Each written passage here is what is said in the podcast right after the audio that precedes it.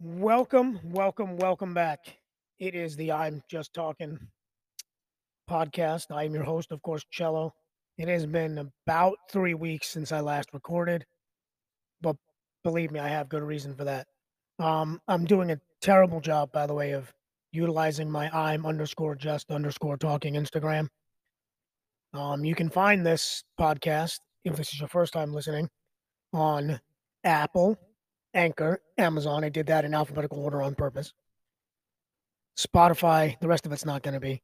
Google, uh, Overcast, Castbox, Pocket Cast, and Radio Public. Um, so, uh, what had happened was couple of weekends ago, my brother was in town. He is, uh, he lives in Denver. He was in Fresno, which is like a three hour drive from where I live uh, with his high school basketball team. And, you know, we don't get to see each other too much. So I went down there. Um, that was the weekend of like second, third, fourth, or something like that. Went down that weekend, hung out with him and the basketball team. S- started feeling sick on Tuesday and Wednesday. I tested myself for COVID, did not have COVID until I felt like shit the next day on the on Thursday, then I tested positive for COVID. So for nine days, I was in bed. Uh, actually, no, I was in bed for seven days, and I just resurfaced out of bed on Friday um, for a little bit. Um, I didn't have a real, real bad case. That was pretty mild. Um, I got on that Paxlovid right away. And then it started making me itch and stuff. So um, but anyway, I, I think I've turned the corner today. I'll, I'll save this for the Reds. So anyway, in the meantime, that Friday, uh, is when uh, Jacob deGrom, and I'm a huge Met fan, by the way, decided to sign with the Rangers, and then, if I remember right, either the day before or the next day is when Deion Sanders announced he was going to Colorado. Um, so those two things were my planned episode for the next week, um, which would have been that would have aired on the would have been the eighth, ninth, tenth. Guess that would have been the twelfth. Um, and that didn't happen. I considered making a COVID episode, although I'm gonna try to upload a video um, about something that happened to me after COVID. But I just, my voice wasn't good. I wasn't feeling very well. And I didn't think I could carry a thought process. And frankly, I'm struggling right now for 30 minutes. So, um,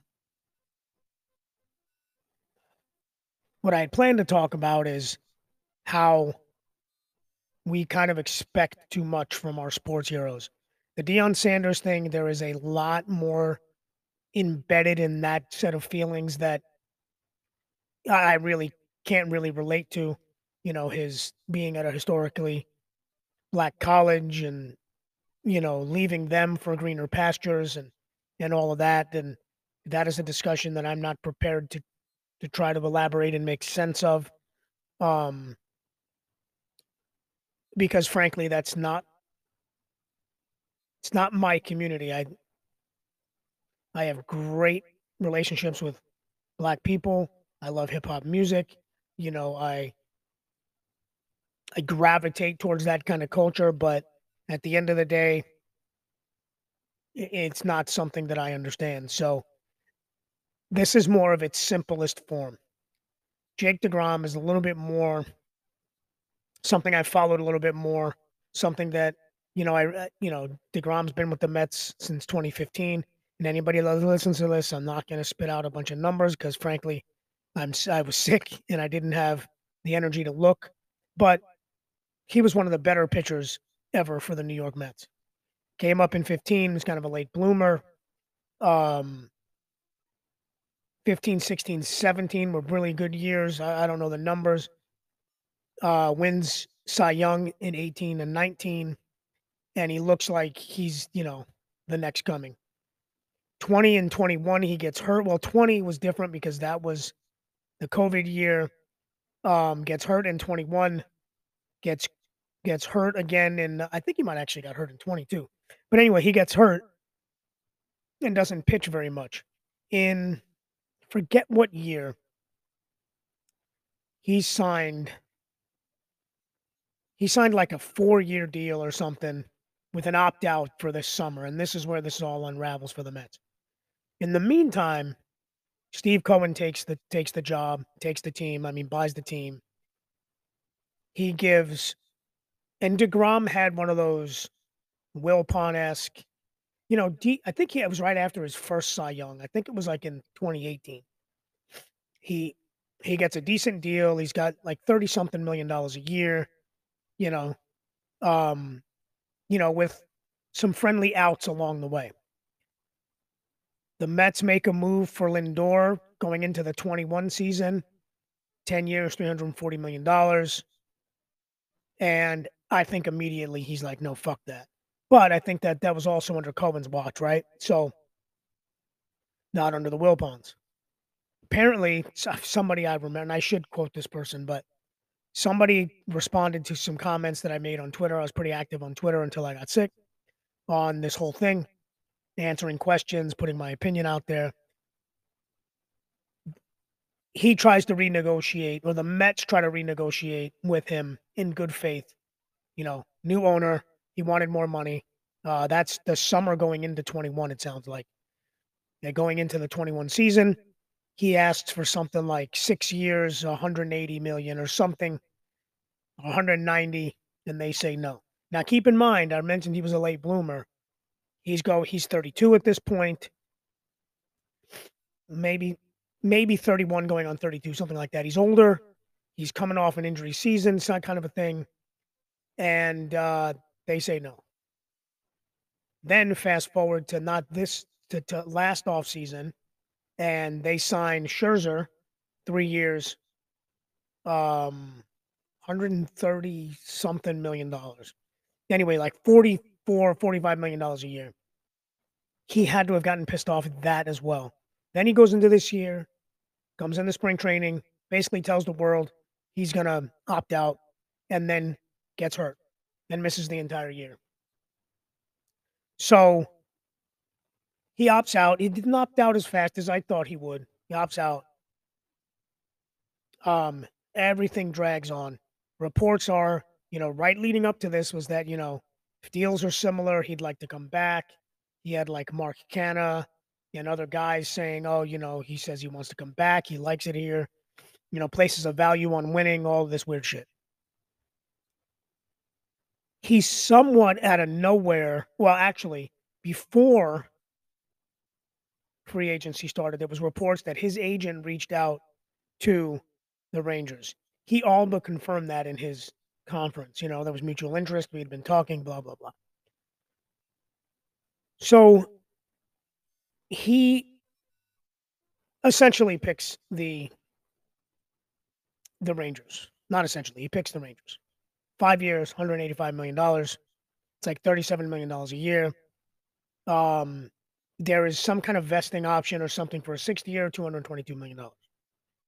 The most the Mets would offer him, uh, at least uh, their, their offer up front was three years, $120 million, $40 million a year. And that gave them some protection. He'd be going into age 34. He had already been sort of injury prone. Um, and, you know, they're in win now mode. They're not trying to win. I mean, they want to win forever, but, you know, the next three years is basically their window doesn't give the Mets a chance to to um to counter. He picks the Rangers. So I go through all of that basically to say this. He knew at some point that New York was the second place he wanted to be. Whether that's the media scrutiny, whether that is the uh, the doubts from you know the fans if he if he heard any about his health, whether that was the doubt from the New York Mets organization about his health, whether that was, um, you know, I, I've heard rumblings about something political, not political, but something about him being very routine, and there was a lot of the COVID restrictions or something stupid. You know, whether you know Texas was the environment he wanted whether he truly believes, like he said, that they're building a winning culture, which 101 wins, the 68 win team doesn't make a lot of sense to me. Um, or, you know, it was he was slighted, he was pissed off. He, you know, it's like, and this is where I equate it. This is where I, I get it. I understand. I was was upset. Like my brother was like, Why are you so upset over this? You're a grown man. Well, for one, I thought with him, Scherzer coming back, if either you know, and then they could they could almost have returned their entire pitching staff at that point. And maybe they get one more starter. Maybe they could get Verlander in addition to, you know, whatever. So from just a baseball standpoint, I thought he was the guy. Um, in sidebar, I watched his. I live in, in Northern California. I met the Seven Line Fan Club um, up in Oakland. Drug my son there to watch deGrom pitch and he got his head kicked in. So, whatever. But you always got that feeling like, you know, he didn't spend a lot of time with the team even while rehabbing. He just wasn't in it, right? So it's like you work, and in my case, work in restaurants, right? So you have a store, you're a general manager, you know, let's just say minimum wages right now is like 15 bucks an hour, right? You're paying these guys they they've worked with you for a while. They're at 15 bucks an hour. You hire somebody. Guy drops in your lap. He's, you know, you have sort of a, a younger crew, some kids that are, you know, they're partiers. You know, you you you have you're looking for that one person to get you over the hump. And this guy walks in, you know, 10 years restaurant experience. He's served, he's bartend, you know, he's he's you know managed here and there, but he's a little bit older and he's deciding that, you know, he doesn't want responsibility, but he needs 17 bucks an hour. You say, you know what, man, I think you're the guy. You know, I think you can help me. You know, um, I'm looking for somebody to step up as a manager. I don't know that I have anybody or people aren't interested or whatever. So you pay this guy 17 bucks an hour. Inevitably, somebody finds out about this. You have the one guy who's really reliable or girl that's reliable, that you sort of lean on, but doesn't want an official title. Or, and I've done this, you don't get that sense from them. You know, they either have, you know, a certain responsibility at home they've mentioned to you to where, you know, I'm not available at night or I can't work this day or, you know, or they just seem sort of happy. They do their job, they go home, they're very good. So you don't offer that. So this person and this part, these two people get, and that person automatically feels slighted. And this actually happened to me most recently. But it, um, we wanted to talk somebody out of quitting. We gave them a raise. The other girl didn't really approach us about getting a raise. We, we felt she was happy. Found out that she wasn't happy. She was the better of the two, and she left because she felt unappreciated by us. So that's where deGrom was. He was that 15 bucks an hour guy who did everything right, who who you know helped you along the way, was there for you at times, and you just didn't think about him. And then by the time you go to think about him, he pumps the brakes and he's like, "No, it's fine." He doesn't let on anything is crazy. Then he goes out and he looks for another job and finds a greener and finds what he thinks is a greener pasture, finds more money, whatever. And that's essentially what I think happened with deGrom. And can you fault him for that? As a fan, yeah, you do because we're stupid. We live vicariously. Anybody who really likes baseball thought one day they were going to play in the major leagues. You know, anybody who, like me, who lives vicariously through like all of my sports sports heroes. He wasn't really my hero, but you know, who lives vicariously through these guys, um, and is somewhat sentimental. Like we go out, we win a World Series. I, you know, you'd be like, man, you know, we got it. Doesn't matter that he's not here, but a part of you is like, you know, he should be a part of this. Or he goes out and wins a World Series somewhere else, and you go, how come that guy wouldn't do that for us? So basically, what I'm saying is, is just because Jacob deGrom is 100 mile an hour fastball, you know, low 90 slider, two time Cy Young Award winner, you know, a 1.06 ERA, you know, and homegrown talent and, you know, one of the greatest pitchers of the last five years doesn't mean he doesn't have human emotion. Doesn't mean that in his own reasoning, his own sort of thought process is once he felt disrespected, once he felt unwanted, once he felt un- unloved or whatever, underappreciated, it was like any other relationship. He's like being that server who doesn't get as much money as the guy you hire. And that happens a lot. Guy comes into a company, you're looking for a certain something, you give, you know, the new guy a little bit more money than the regular guy, and, you know, the other guy goes and finds money somewhere else. And it's what it is. Like I don't buy the fact that they're going to be a winning team. I hope they don't win a World Series anytime soon. I don't wish bad on him. Um, but I don't think we did him dirty. I think ultimately, three years, $120 million in the short term is a lot more. You know, you also take into account this might be his last big contract, and he basically took the bag. He took some, he took anywhere between 65 and over a hundred million dollars more like generational money. What are you gonna do? Be pissed? I wish he, so far at least anyway he hasn't you know sent out a thank you to the fans. He hasn't sent a thank you to the new york mets organization. He's not gone out with class for a guy who's somewhat short soft spoken um and it's going to be very weird seeing him in a texas rangers uniform but he did what anybody did he took the bag um, so whatever. Um, only thing I can really say about the Deion Sanders situation is he was at a place that was real successful for the real successful. Um, again, he he he thinks that there's greener pastures. There is again, there's a lot more at play here. Um, but again, you build a resume to move on to the next, you know, the next thing, the next payday, the next pay scale, the next, you know, you work for a smaller company that's making some waves. Maybe you go to a bigger company, you know, to get more recognition or, something. I don't know.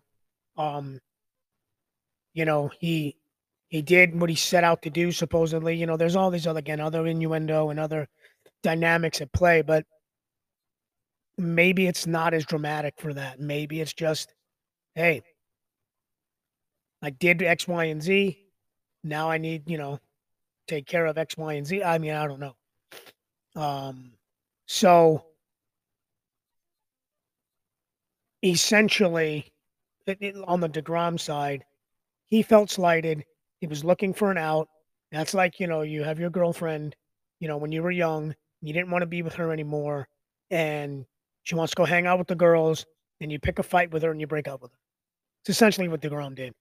He didn't want to be there. He knew he didn't want to be there. You know, when the guy announces he's opting out at the beginning of his the beginning of the the spring and then there's no deal at the end, you know he's as good as gone unless you overwhelm him. And they didn't overwhelm him. And he wasn't overwhelmed by the the pros- prospect of the future or being a World Series champion or winning sooner rather than later. He took the out. He took the out. He took the bag. Good for him. I do want to spend a couple of minutes. And again, I really, really would love to dig into Deion Sanders. I, I just, not being a black man in particular, or being a, a black person, I, I don't understand that dynamic. I don't understand um, that sort of hurt or perceived betrayal. I, I don't. I, I understand why it's being said. Um, I don't follow college football in general enough to know. Um, but you know, he's moving up for good or for better or worse, and um, it's it's what it is. Um, hopefully he made the right decision again uh, professionally, like deGrom. Um, I, I feel like he'll be more successful than deGrom, and I would love for him to uh, do well and win a bowl game at a, you know what do they call it a Power Five or whatever, you know, and and, and elevate the status of you know a coach coming from a historically black college. That's my take on it. But again, I'm not black, so maybe I'm wrong. I do want to say that um, it took me nearly three years to catch COVID. Um, I still wear a mask when I, when I work because the nature of my job. I'm in and out of different places, different cities, different different stores. Um, on the personal level, um, I have everything but the bi- bivalent booster. Um, ultimately, I think that helped me have more of a mild case. Um, I did take the other medicine. Um, I'm obviously not an anti-vaxxer, and I really don't give a shit if you are. Um, for me personally, um, had I caught it in the beginning, I would have been scared to death. Um, because I always feel like it could be my luck to be the bad, the bad shit. Um, I am literally the last person in my family that got it. My my son, my daughter, my girlfriend, my grandson, my son-in-law, my brother-in-laws, my mother-in-law. Everybody has gotten it. My mother-in-law, my my son, and my girlfriend all got it on a trip we were all on, and I didn't get it. So I finally got it. What I will say is, even though I didn't lose smell or taste, everything is salty. Every and I hate and I salt is like the worst spice seasoning. It's not really a spice, I guess it's a seasoning. And that shit messed up my tongue a little bit. Um, real bad headaches, very stuffy. Um, lots of boogers and full nose. Um, I had a fever for about three days. Um, and the other thing I'd want to say is the fucking guidelines couldn't be any more confusing. They they really couldn't. You know, if you're and, and I think that's the worst part about this. So I'm looking up and I'm trying to figure out like, you know, what's my my quarantine time when I still so far so so for example, today is either day 10 or day 12. I first started feeling sick Tuesday, Tuesday evening. Um, didn't think much of it.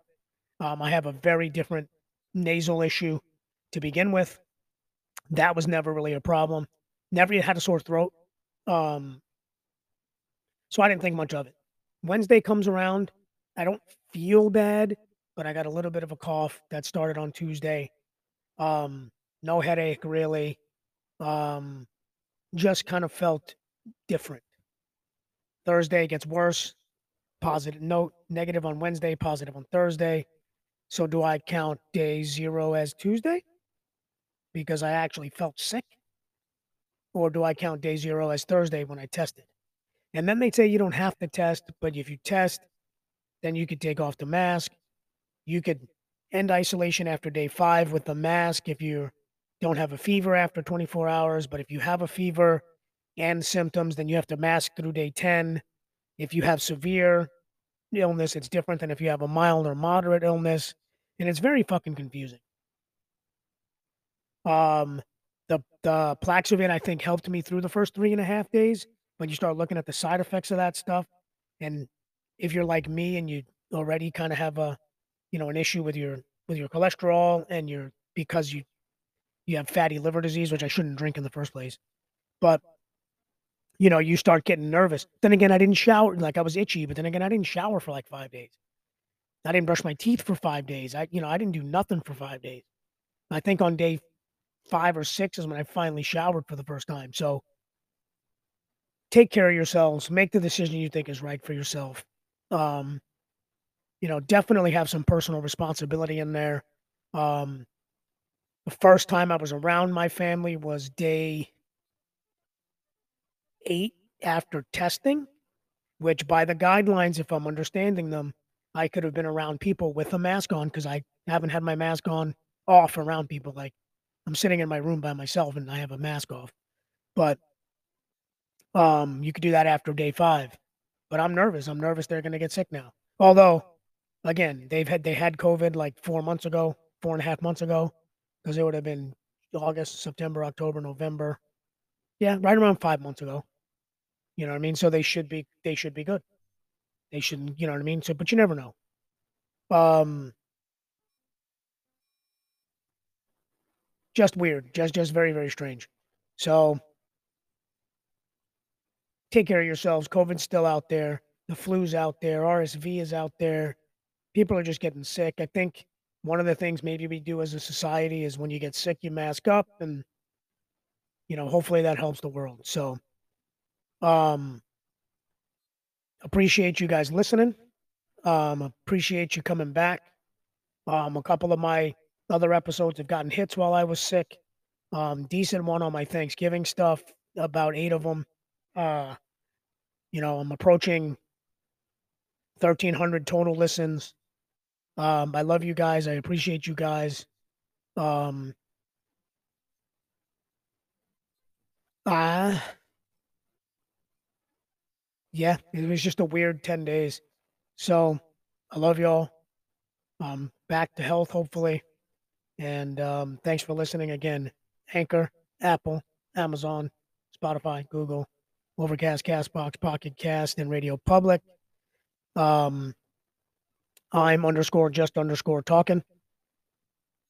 Remember, you guys, respect, unity, equality, and always love. Talk to you next week.